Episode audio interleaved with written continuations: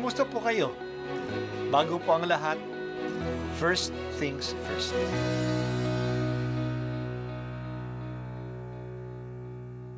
Good morning po. Sinisimulan po natin ngayon ang first things first. At dito po, tinatalakay natin sa unang bahagi ng umaga natin ay ang first readings na binabasa po sa banal na misa. Ito pong tinatalakay natin kasi madalas po kasi marami na tayong alam tungkol sa gospel readings. Pero konti po ang nagsasalita sa first readings. Pero ang first readings, bahagi din po yan ng Biblia, ng banal na kasulatan. Kaya susubaybayan po natin ang mga first readings, basahin po natin at kuminsan kailangan ng basahin ng dalawa o tatlong beses bago maintindihan kasi hindi po tayo sa familiar sa mga istorya at sa mga kaisipan na tinatalakay dito. Ang pagbasa mula sa aklat ni Propeta Isayas, ang sabi ng Panginoon, Ako ay lilikha isang bagong lupa't isang bagong langit. Mga pangyayaring pawang lumipas na ay di nababalik. Kaya naman, kayo'y dapat na magalak sa aking nilalang. Yamang nilikha ko itong Jerusalem na ang aking pakay maging kagalakan ng mga hinirang at ako mismo'y magagalak dahil sa Jerusalem at sa kanyang mamamayan Dooy walang panambitan o kaguluhan. Dooy wala ng sanggol na papanaw. Lahat ng titira roon ay mabubuhay ng matagal. Ituturing pa rin na kabataan pa ang edad sandaan. Ang hindi umabot ng gulang na ito ay pinarusahan. Magtatayo sila ng mga tirahang kanilang titirhan. Sa tanim na ubas ay sila ang aani ang salita ng Diyos. Salamat sa Diyos. Lahat tayo ay naghahangad ng kaunlaran. Ang mga politiko ay nangangako ng kaunlaran. Ang mga projects ay para daw sa kaunlaran. Pero ano ba ang kaunlaran?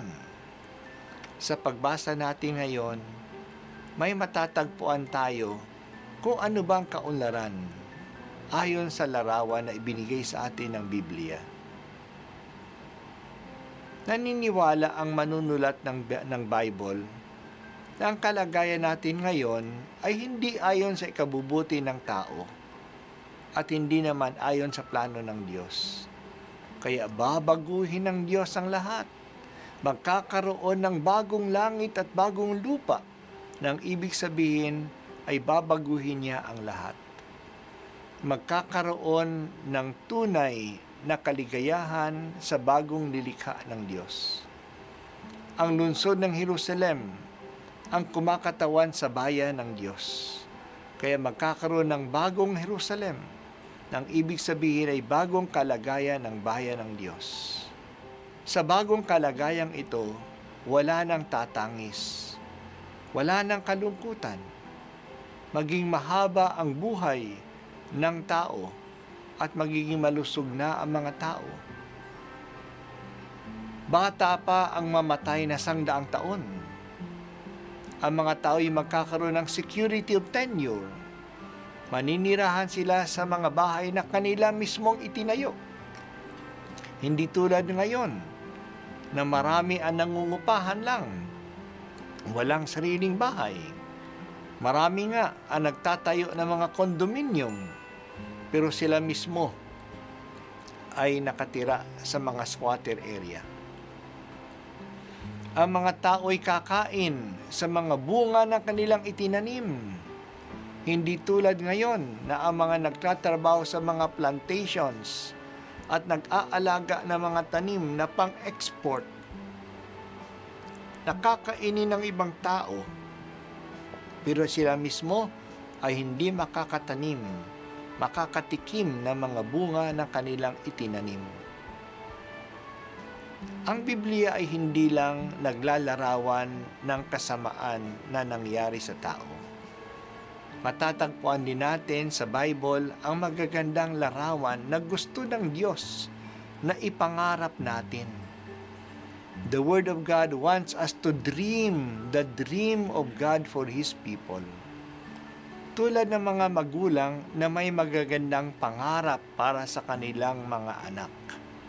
Ang Diyos ay may magandang pangarap din para sa atin. Tulad ng pagbasa natin ngayon. Sana ang pangarap na ito ay maging atin din. Dito tayo nabibigyan ng pag-asa tumingala tayo. Mangarap din tayo. Pero ang pangarap ay mananatiling panaginip lang kung hindi tayo kikilos ayon sa ating pangarap. Hindi man natin maaabot ang pangarap natin, pero kumikilos tayo sa direksyon ng pangarap na yan. At dahil sa mga ito, ay mangarap at dahil sa at dahil sa ang mga ito ay pangarap din ng Diyos, siya na ang magbibigay ng kaganapan sa mga kinikilusan natin. Ito po ang unang pagbasa at ako po ay si Bishop Broderick Pabilio dito sa First Things First.